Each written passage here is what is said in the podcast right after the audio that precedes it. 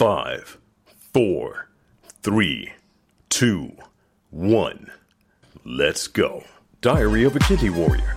Sharing faith, knowledge, hope, and love. Hi, and welcome to Diary of a Kidney Warrior podcast. My name is Dee Moore, and I am a stage four kidney warrior. This podcast is dedicated to encourage, educate, and inspire as we explore all aspects of kidney disease, chronic illnesses, and health.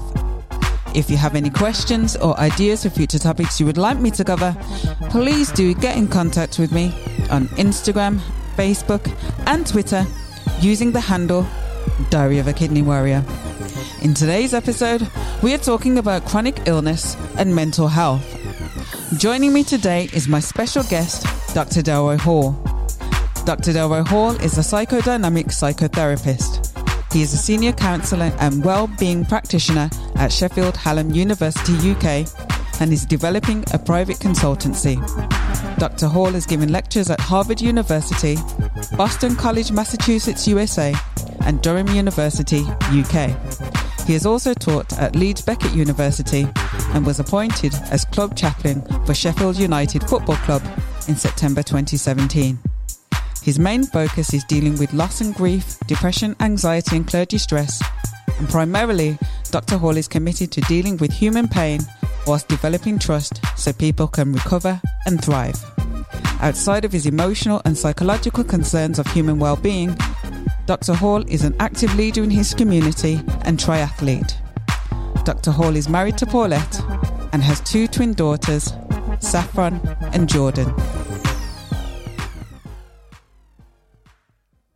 Hi, and welcome to Diary of a Kidney Warrior, the podcast. How are you doing today, Dr. Hall? I'm pretty good, Dee, and thank you much indeed for the invitation. Uh, I've been looking forward to it and hope that uh, been an interesting night. And, uh, you know, it's my honor and privilege to have you here. Um, Thank you. and, you know, thank you so much for sharing your time and, and experience. And um, I know there's going to be so much that everyone can learn from you today. Um, In my introduction, I said that you're a psychodynamic psychotherapist. So, Right. what is a psychodynamic psychotherapist? Okay, sounds really posh, but it's not really. Um, I'm a someone who works with human beings, but very interested in people's history. So, birth, early childhood, adolescence, and how their experiences have shaped the present. Um, so that that helps me certainly in the first couple of sessions when I'm meeting somebody and doing a lot, asking a lot of questions about earlier earlier stuff, experiences, traumas, events. It helps me to paint a picture of what's happening now, but also for them, sometimes they've never really spoken about their experiences. It's been in their heads, um, but they can't talk about it. So really interested in past experiences, also interested in the unconscious, how that influences people in the present, then kind of projecting to the future. Right. Fascinating stuff. No, I, I think so. So, I've got a scenario for you. So, you, someone's feeling unwell. They go to their doctor, who does some tests, and then they're spe- sent to a specialist. They may, well, in some cases, they may have had, you know, lots of symptoms, or for some people, they don't have any symptoms at all, but for some reason, they've had a blood test, and the the doctor sends them off to the specialist, and the specialist drops the bomb on them and says that they're diagnosed with a chronic illness, in this case, um, kidney disease. Um, speaking from you know a counselling perspective, what would you suggest? What what happens next? Okay, I think your description was really apt because you spoke about dropped a bomb. And if you imagine dropping the bomb and the devastation, now we can talk about bombs that don't explode, but we're talking about bombs that explode. Um, there's nothing but devastation. So um, using that that um, imagery that you're the, the dropping the bomb, and a lot of work I'm doing around COVID at the moment. Um, one of the phrases Used is um, an idea from a Chinese um, psychologist called fluid. Uh, so COVID 19 has come along, disrupted everything. So fluid, F L U I D, F for fear, L for loss, U for uncertainty, I for insecurity, D for doubt. Even though this is about COVID 19, but actually it fits exactly what you would experience when you hear this bombshell. That you've gone on and your life has been pretty healthy. And most of us, if something is wrong with us or doesn't feel quite right, we're hoping for the best, but sometimes we're kind of fearing the worst. And then we hear this news, and what it does, it just knocks our life out of orbit. So then we are left for some time picking up the pieces. So this whole thing about fear, what's going to happen, how can I deal with this, the whole thing about loss, how is life going to be, um, and if it's major kidney um, um, disease, it means in a sense we can't go back to normal. Lots of uncertainty about the future, lots of insecurity, lots of doubt. Will I live? Will I not? And all that type of thing. So um, to start off with, huge devastation, loss, panic, fear, terror, anything negative you can think of initially when it happens. Well, there's two things really. There's one of denial, and then there's this whole thing about um, the devastation. So I don't know, you know, most patients, if they hear that, they, they might say something to the doctor, oh, you're joking. The doctor's not joking. You can tell by his face he's not joking. So there, there can be that initial kind of denial, and then there's this kind of huge shock. So how does how does that person begin to move past like so we talk about the the F in the word the acronym fluid. How do they start to deal with the fear?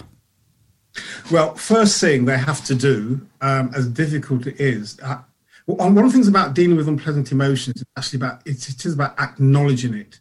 One of the worst things we can do. Uh, so, so you're unwell already. Worst things we can do. One of the worst things we can do when we have unpleasant emotions is to suppress them, because all suppressing emotion does is causes more damage to. Well, it causes damage. So. Um, migraines and all the rest and so forth. But also, what one of the things that um, suppressed emotion does, it messes up with the immune system. Your immune system is already compromised. By suppressing emotions, you compromise it even further.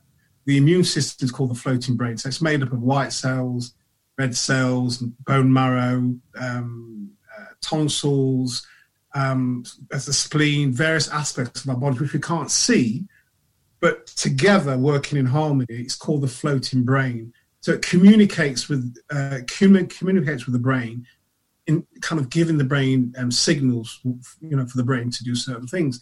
If that's compromised, then it just means that we're open to illnesses and so forth. So the first thing that we can do, as difficult as it is, is to acknowledge how we feel, accept this is the situation, this is it, this is real. Worrying, even though that's natural, is not going to change it. So the first thing is acceptance, and that can that can take some time. Um, certainly, if you're sporty, you're energetic, your life, you know, you're living in the fast lane, and life is, you know, going well, and, and up to that point, you've been keep, keeping good health. Um, accepting it can be really difficult. It can be terrible to get to. But once we get to that, then we can start putting things into place. Now, how long people get to that is just dependent on a load of things their mental attitude, what they're like normally. You've got somebody who bottles feelings, it might take a long time for them to get there. You've got somebody who's kind of quite exuberant out there, deal with stuff in a kind of, kind of mature way or a different way, that they can arrive there kind of quite quickly. So it just depends on the individual personality, the environment um, getting to that place and then beginning to take steps now to take control of their life. So I know that you, you help people deal with loss and grief. So if we look mm-hmm. at the, the L in the word fluid, loss, mm-hmm. how do you come to terms with loss? And when my understanding, when I hear the word loss is I've, I've lost my life as I knew it. It's like the, the, the, the dream, the stuff that I took for granted, the things that I would be able to do or eat or drink, you know, simple things like that, the loss of sure. normality. Is, sure. is, is that the type of thing that you mean? Uh, yeah, um, I think loss. Um, sometimes we think of loss only when somebody dies, but actually, no, loss is huge. So the whole thing around the kidneys, whole thing around COVID nineteen, people have lost not just lost their jobs. So with, the job comes status, importance, identity. Um, so loss is huge. So in terms of your, you know, the illness, you know, kind of kidney disease. See, I'm I'm pretty fortunate. As far as I know, I've not got it. So somebody who loses normal function of their life, there's loads of losses. As you rightly said, the things that you normally eat, um, you, you, you can't eat them anymore. You can't even taste them. So the thing about again about acceptance is grieving the loss. I used to be able to do it. I can't do it anymore. And there's a real emo- well, emotional, psychological, biological, relational, spiritual impact when something major happens. So it's not just one thing. Quite often, doctors, and I guess you know, the focus on the physical aspect. So the focus on the body. Uh, but I'm aware, as I've been, been informed, of kind of renal psychologists who will deal with you know interventions, the the the, the psychological well-being of the person, I would deal with emotion and psychological well-being. Somebody from a religious background, how does this does this affect the person spiritually? It's, it's, it's a huge thing, and it's grieving that process, you know, going through the process, grieving the loss, again arriving at a place of acceptance, takes time, and then the next thing I, I suspect that you not even had chance to touch the ground, and you're off having loads of tests and the doctor's going to have to do this to you and going to have to do that to you. You're perhaps hoping to go to work the following day and you're in hospital and you might be in for two or three days. So your whole life is disrupted. Um, so it's not surprising if people were normally quite placid, hit low moods, depression, but if with the right support, and not necessarily a counselor or a psychologist or a therapist, but the right support, people who walk with them they can get through it. Um, I've been a believer for years, as much as I'm a therapist and I've been a pastor for X amount of years. I, I believe that, that we can get through most things in life if we have the right people around us. And we don't need an army, just two or three people who will walk with us, who won't judge us, who will allow us to be moody, who will allow us to be vexed. And from a Pentecostal background, you know, we don't swear, but actually, if somebody drops a few swear words in terms of the process of getting to where they need to get to, they'll not be judged for it. So you just need a few people around you who will help you through that process. So, in terms of the saying again about the loss and you know when you were saying about the grieving process within that mm-hmm. that loss process is it very similar to the grieving process where you what is it? The what is it? Anger, bargaining, denial. That's yeah, yeah, same thing, same thing. Um, so in terms of um, the, the, kind of the grief process, uh, Elizabeth Kubler Ross, 1969, she she kind of devised these five stages because she worked a lot with terminally ill patients. Now it's been worked on a bit. Some people say it's five stages, some people seven. But one of the things that she said before she died was that that she wasn't trying to sanitize the process because she says grieving is really messy. And I think at one time people believe, well, first it's denial, shock, uh, bargaining, anger, depression, acceptance. But there's, there's, an understanding now people can kind of go from one state to the next, kind of oscillates, and it's not, you know, it's not uh, compartmentalized, but it can go backwards and forwards. Um, so grieving when you've lost something which has been really important, in this case, health, job, what it might be, it's really important. The process of going to acceptance is quite messy, painful, agonizing, sleepless nights, can't eat your food. Somebody, for example, who might look after themselves really well, stop looking after themselves. You know, you might see a woman who would, would never leave the house, um, you know, looking untidy. She may leave the house looking kind of unkempt, um, might not look after herself very well, or, or, or himself. So it, it, affects us in, in, in various ways. But it's, a, it's, it can be a long process. Yeah, So I guess it's really being okay with not being okay. Spot on, absolutely. Yeah, and I think um, that's a kind of buzzword. I've heard that. Re- I've kind of never heard that much. I suppose we do the counselling word, but since COVID nineteen, I've heard that quite a lot. And actually, yeah, when things happen in our lives and it's traumatized us, again, a word that's used so, so popular now, but when our our normal life has been disrupted significantly, um, if anybody's been, uh, as an example, if anybody's been punched in the solar plexus, that's top part of the stomach, you know for a few minutes you can't breathe, you, you lose control of everything, and, and you're gasping for air. In one sense, when you lose something really important, uh, whether it be job, health, whatever, that's how it affects you. You are left all at sea for quite some time. So, what is one way? What I mean, I know it's a you can't just bring it to one sentence. Something you know, sure. therapy, and I know it's a lot more complicated oh, than that. More, yeah, sure. Um, but what is one way that a person can start on that? You know, to start that process of coming to terms with it. Okay, one of the, one of the ways I really encourage, you know, there's, there's, there's there's quite a few ways, but one of the ways I really um, encourage people start to do is to start to write or to journal. Um, there's been lots of research now on the impact of writing when people are anxious, when people are depressed, when people are suffering with IBS, people recovering from operations. The whole process of writing writing more so pen and paper more so than computer. Um, so that is a way. And I think when I've done work, I'm doing some work at the moment with the NHS, and and one of the um, things I'm dealing with uncertainty is, is to journal. And one of the things I do know for lots of adults, when they were young, they wrote poems and short stories.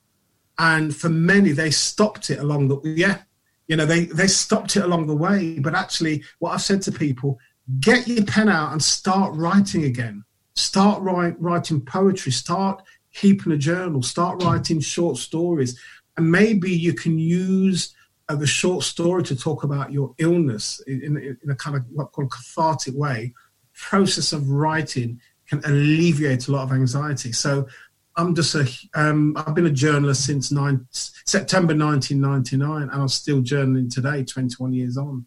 And I've said to people that if I'd not learned how to journal, I think I would have been hospitalized quite a few times because writing just helped me to deal with some some madness that was going on in my head.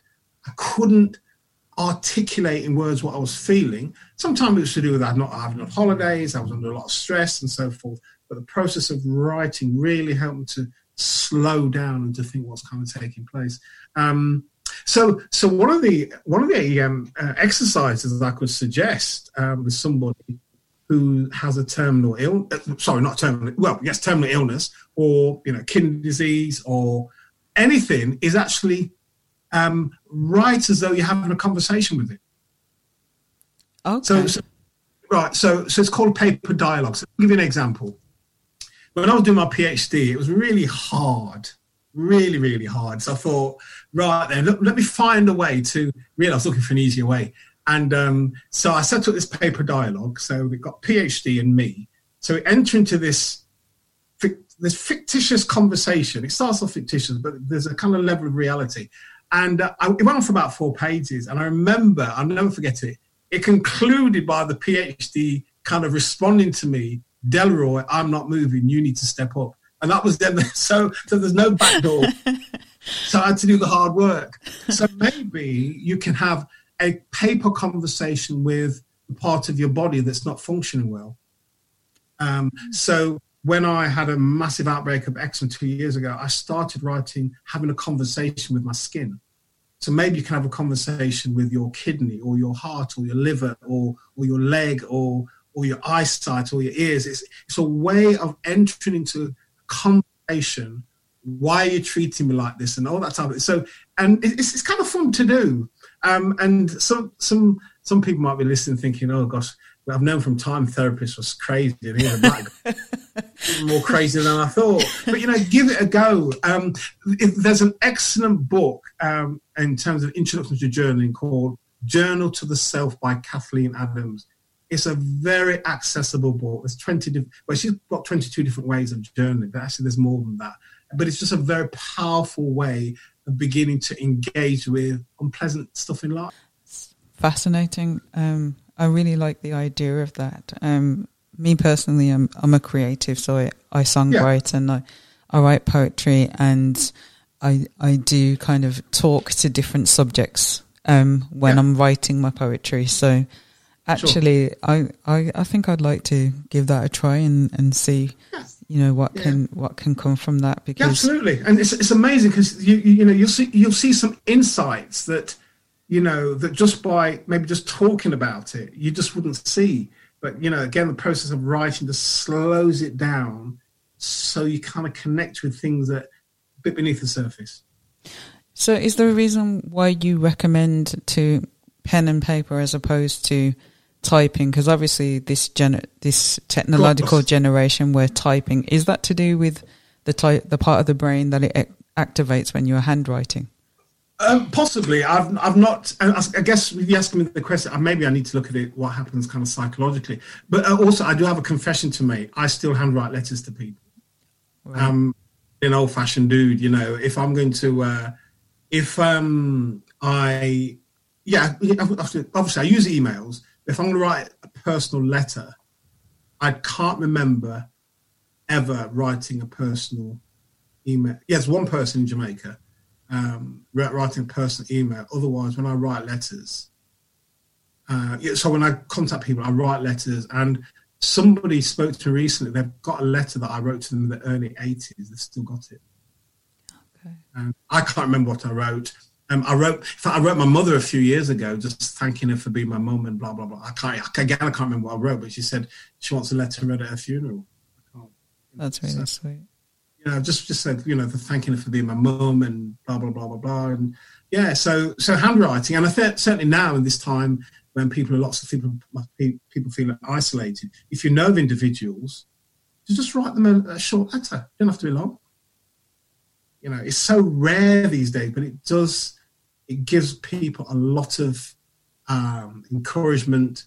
Um, as, as, you know, in, in, in, the introduction, I'm the chaplain for Sheffield United Football Club. That's how I contact the players. I promised them I would never get into their business, and I write them letters, and they are so grateful for it because they don't have that type of communication from anybody now. Um, so letter writing is really important.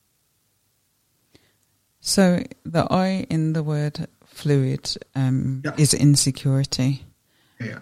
So tell me more about that. Insecurity. Um, well, I guess it links a little bit with um, uncertainty. Quite often to do with the future, but insecurity also means what's going to happen to me.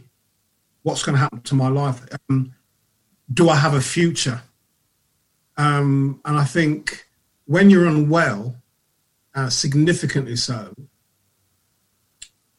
I think though I think we have those ideas all the time. Those thoughts run through our minds, you know. And certainly, if you're told, you know, it's a life-threatening illness, that thing of insecurity is there. Um, you know, um, I, I, obviously I, we've not spoken at length, but I, I guess at some point when you first heard the news, you know, what's going to happen to me? What will happen to my children?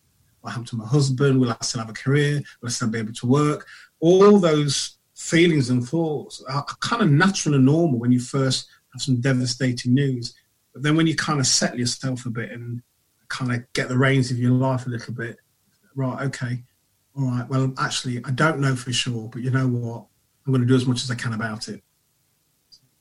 And and that that is it. I mean, in terms of my own journey, um, when you know, at first when I first became ill, for me, it was like I'd been ill, seriously ill before, and it was mm-hmm. something mm-hmm. that I came through. And so I was expecting that this was going to be the same. Sure. So, you sure, know, sure. I'm, I'm ill now, but, you know, I'll get over it and I'll be fine. Mm-hmm. But as time progressed and it was clear that I was not going to get better, then I was confront, confronted with, oh my gosh, this isn't going to go away. Um, um, this is this is changing my life now, and yeah. that kind of process of coming to terms with with it. And I did go through a period of uh, I'm like, okay, I have to prepare for worst case scenario, and mm. I decluttered my house and I was having certain conversation with with my friends and saying if this happens and they were quite mm-hmm. upset with me and they're like you're not going anywhere like they stopped talking like this and I said well I just I think for me it was like I just was like well if I'm wrong you know best case scenario my house is decluttered you know yeah, it, course, it, it yeah, was it was kind of um that I kind of had that attitude to, towards mm. it but it um as time as time went on and and uh, you know I was kind of looking at am I going to be here? You know, am I going to live? And that kind of switched to, well, I want to be here and I want to live and I'm going to do what I can to help myself. Sure. And I think the more I kind of um, focused on that in terms of what was happening to me, um, instead of focusing on what was happening to me, I started focusing on what I could do. Absolutely um, correct. That's when I started to feel better, and that's when I sure. started to feel empowered within myself. Yeah. And I think yeah, that's absolutely. when the warrior, you know, where I really okay. could take on that sure. um, title warrior because that's when I, I was really defiant and saying, no, I'm going to fight this and sure. I'm going to do what I can do to help mm-hmm. myself. Mm-hmm. Sure, so, um, yeah, I've definitely um, can relate to that feeling of insecurity and then coming to the point where I learned to turn it on its head. Mm-hmm. Absolutely. So the next letter is the D for doubt. Mm-hmm. So how do how would you? I mean, that was my way of coming to terms with the doubts that I had. But sure. what what kind of strategies would you recommend? Well, for I guess for uncertainty, and insecurity, and doubt is that uh, well, certainly it's interesting that when you look at if you if you kind of Google doubt and kind of look at it's, it's usually uh, referred to people of faith um, and even and if there's any people, anybody kind of listening who has a, a faith, you know that sometimes when we have these real kind of devastating blows on our life, that it, it can knock our faith. Actually, faith doesn't mean unbe- sorry, doubt doesn't mean unbelief. But actually, what doubt can do, doubt can lead to stronger faith. Um, so, so one of the things that you we, we can do, where we have some control over, and I think you, you you would have done this, and many people have done this, again, another book I'd encourage people to read um, Man's Search for Meaning by Viktor Frankl, who was a psychiatrist, but he was in a prison war camp and he was in four prison war camps. And he noticed something significant. People who are optimistic, you know, so for example, you know, by Easter we'll be out, by, by Christmas we'll be out. What happened? They were disappointed so much that they died.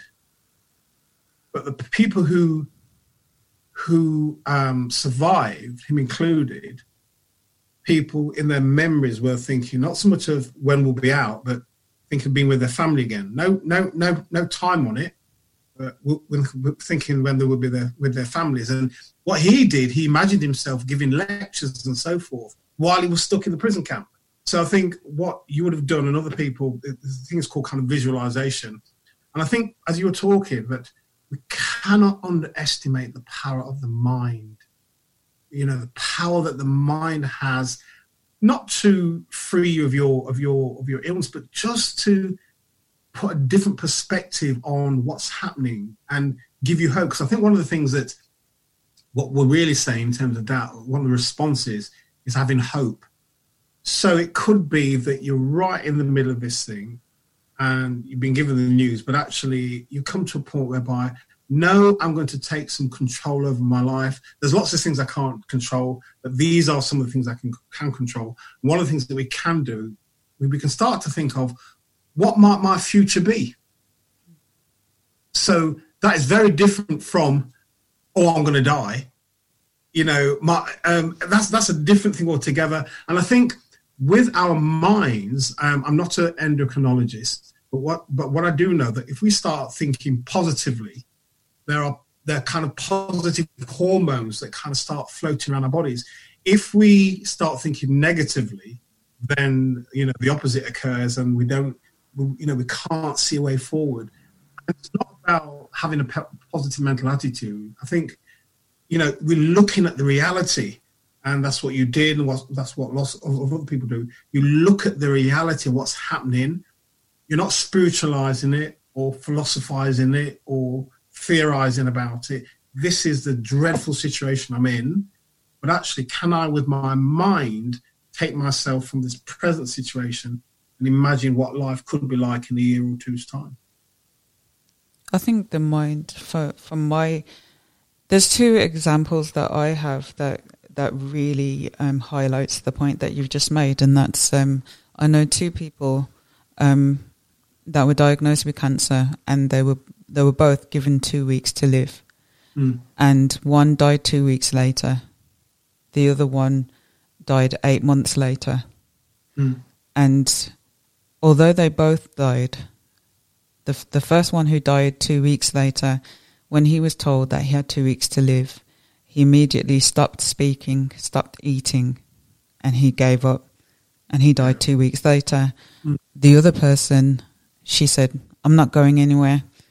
I'm fighting this." And she and she was defiant, and she she said, "No," and she wouldn't accept it. And and like I said, she lived a lot longer, mm. and that seeing that showed me you know, right in front of my eyes, seeing it for myself, I saw the difference. And for me, the mind, you know, the the body follows the mind in that way. If you mm. just give up and just say, "Oh, that's it, it's all over," then chances mm. are it will be because, as you said, um, you know, the, the effect that it has on the the mental. Um, let me get my words right. when your when your mind is consumed with that negativity, when your mind is focused on I'm going to die, this, that, and the other, your immunity shuts down, your your body shuts mm. down, and it has a physical impact.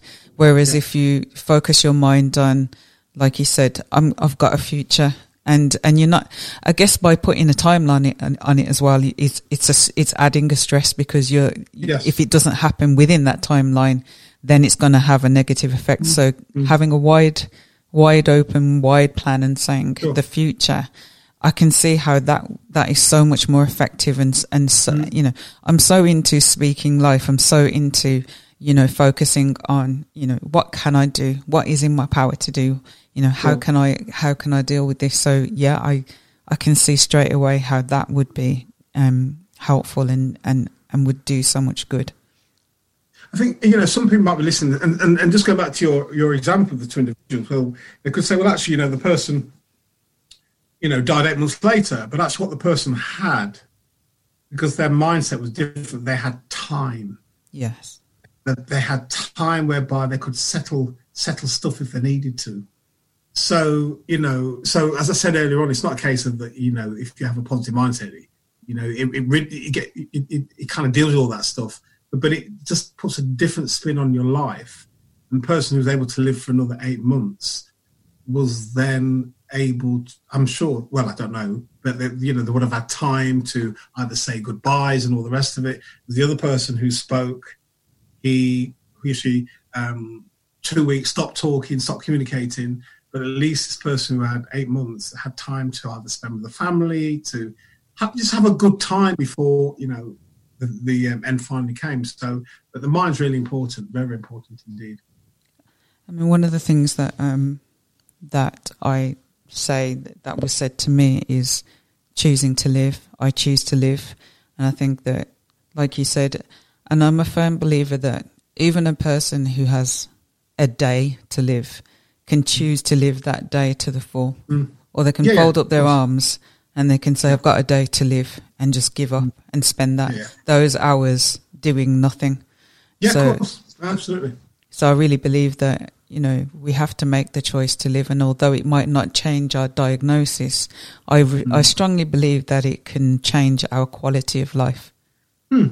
Yeah, yeah, yeah, yeah. I think, you know, for people who are listening, I think anything, you know, do do a bit of work and research around, you know, use, using our minds. Um, you know, the mind is really, really powerful. Um, yeah, there's, there's, there's, lots of people. the person that comes to mind, a guy called Joe Dispenza, who, who I think was in, I think it was car accident or something like that. Who was in a really bad way, but recovered. Uh, very interesting guy to listen to. Um, but you know, I would always say, you know, seek medical advice, seek science because it's there. Um, but science can't answer everything. Good as it is, can't answer everything. Um, and the big clash in the world of psychotherapy and, and, and science at one time was is psychotherapy art or science? It's this kind of long conversation, but I think that should complement each other. Not one is not better than the other. So I use science to understand things, but also I also know that human beings are incredibly creative, and there's no limit to what we can do really. Um, it's about again, it's our minds. Now, I'm aware that people from the BME community are less likely to access psychological support. Do you have any thoughts as to why this may be the case? Yeah, I, I think again, it's, it's, never it's never one thing. I think by the time we get to the doctors, we're usually really unwell, and um, and I, I, oh gosh, yeah, there's quite a few things culturally. Certainly, as men, you know, we just kind of get on with stuff. You know, men talk to man up. Um, there's a, there was a, a, research that was done at University of London, um, Holly, um, Holloway, University of London, and they they've done a study. I think it's finished last year, looking at social recovery for African African Caribbean men in terms of mental illness. One of the things that came up from the study was the men said that this macho image contributed to their psychological breakdown, and psychosis. This thing about manning up and all that type of stuff. So uh, manning up doesn't help, and when women as well, certainly, be, you know, just kind of kind of press on, looking after children, looking after the house, you've got jobs, kind of keep going on. So we ignore the signs and the pains and the aches in our bodies, and then by the time we get to the doctors, quite often we've had a crisis. And sometimes for the cri- if we get through the crisis, sometimes it's the best thing that's ever happened to us because then we can reassess our lives. Then some crises are worse than others. So that's one thing in terms of so there's cultural stuff. I think also there is still a mistrust amongst our community with um, psycho- psychological therapies offered by the the kind of mainstream. Quite often, uh, psychologists are taught Eurocentric uh, ways which we don't fit into. So therefore, something that I might see as something very cultural might be misdiagnosed as something, you know, some on some mental health thing. So, and I think most of us know people who've been to see a psychiatrist and they've re- they've reinterpreted a normal behaviour, and then the next thing we're taking, you know, strong drugs and all the rest of it. So I think there's a few things really. Um, I'm not too sure. Um, I know there's IAPT, improved access to psychological therapies, but I'm not too sure how effective. There's huge waiting list now. I'm not too sure how effective it is for people from the BME community. Um, but also, what I will say, um, um, that there's been lots of research that's been done already. And it wouldn't surprise me if they'd spend another few more million on more research. And I think the BME community is actually fed up and researched out. The documentation is there already. Um, so quite often it's the lack of will to think about okay psychological therapies but can we look at other perspective or other ways of dealing with or working with people that are not like us? I'm talking about the mainstream people so so by the time we get there we're incredibly unwell um, and then we can't function very well for um, psychotherapy or counselling so it's not offered to us. Um, we're then quite often given stronger medication. That's still a fact. Um, so and that that messes us up even more. So you only need to know two or three of your friends who've had that experience, and you won't want to go. Um, but I think there's lots, lots that we can do to prevent ourselves getting into that place. Um, so yeah, so um, that's just my kind of take on it. And also, I think, I think, yeah, I, well, I'll say it anyway. I just think we're very mistrusting of um, kind of uh, mainstream psychologists and therapists and so forth. So, how do you think that we can bridge that gap and overcome that mistrust? Well, if I if, if I knew if I knew the answer, I think I'd be chief executive of the National Health Service, and I'd be on a million pound a minute. I think so. Uh, um, yeah, I, I, well, I think. Um, gosh, you're gonna. I'm gonna say something now, which some people might not agree with. I'm not too sure about this uncon- unconscious bias training. I think it's a money scam. I'll be honest. Um, I think what has to take place is people who've developed these ideas and theories and using them wholesale have to sit back and, and really rethink and say, well, is is this being effective? Look at look at the results that you're finding and actually asking the question, is there another way we can do this and not shove everybody down a kind of conveyor belt because we're not all the same. Mm. So this idea, you know, this I think somebody said that BAME means same. No, it doesn't. Um, I'm a Caribbean guy, and um, and I'm 61. I have never built a spliff ever. never. I've never built one. I've never gone. I've never had dreadlocks. And when I was 16, 17, 18, I, I like reggae, but I was also into Pink Floyd and Genesis and Emerson Lake and Palmer. Now, there's an assumption that all black guys we just like reggae. Well, no, we don't. You know, you know, we're, we're all different. So then it's yes. So you got your models then. So and how do you then, you know, you see a black guy, Asian guy, African guy, Somalian. We're not all the same. But there's an assumption that we're the same, and actually we're not. Very, very different. So then, how do we apply models? That's one. And then you're the white practitioner how comfortable is he or her dealing with somebody who don't look like them? Because I think all these things, I know when I had um, when I when I was doing my psychotherapy training, I had a well, all, all, my therapists were white, my white therapist, and um, when I spoke about race, he went pink because I just stopped talking about race because he, he, had no experience. He told me he said he has no experience. Only, he was a guy in his. I was I was in my thirties then. He would have been in his 60s and he only had one experience of being minority when he was in Boston. He had to walk into a shop, all black people. Was, and, and he was he found it a bit uncomfortable, but he was you know soon out the shop. Um, and when I spoke about race on two or three occasions, he was decidedly pink. So I just stopped talking about it. So, as psychologists, therapists, how comfortable are you working with somebody who doesn't look like you?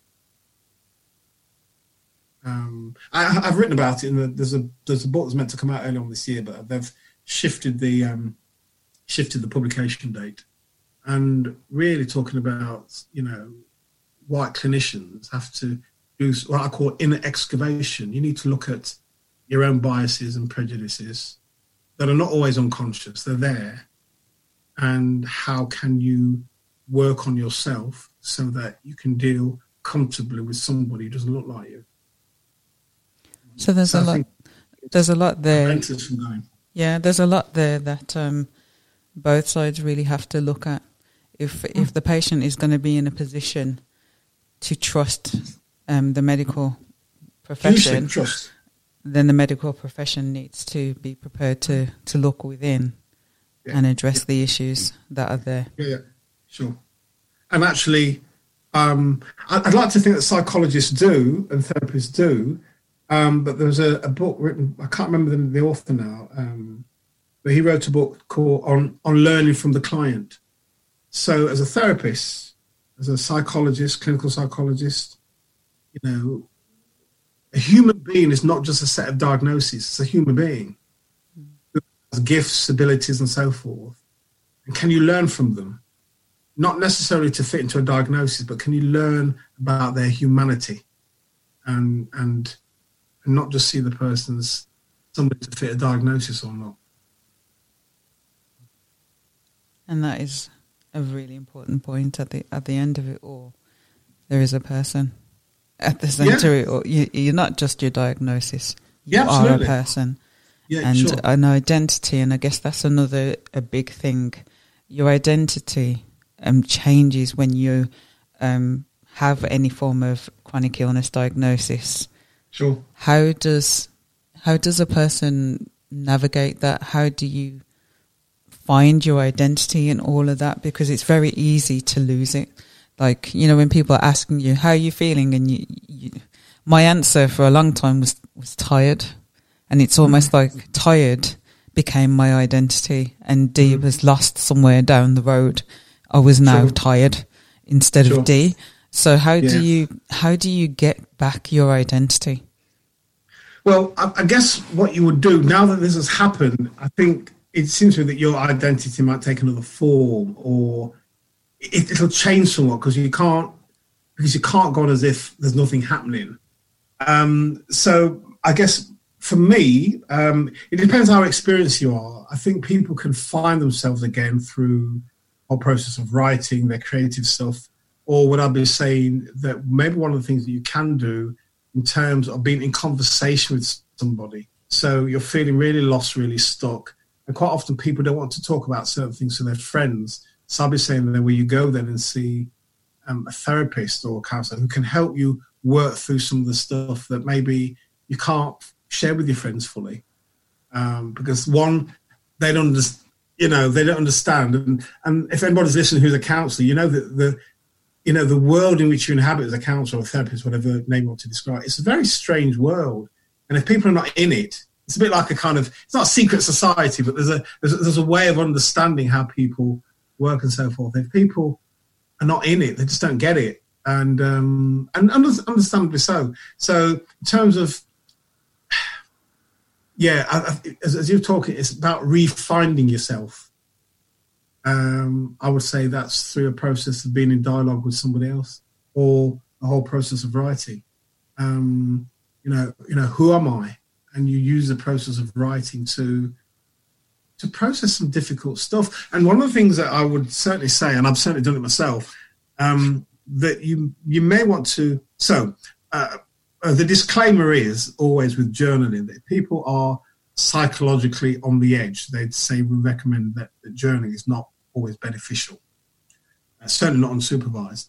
But if you know if, if that's intact, the whole process of writing um, can be a way of re- refinding yourself or discovering a new self.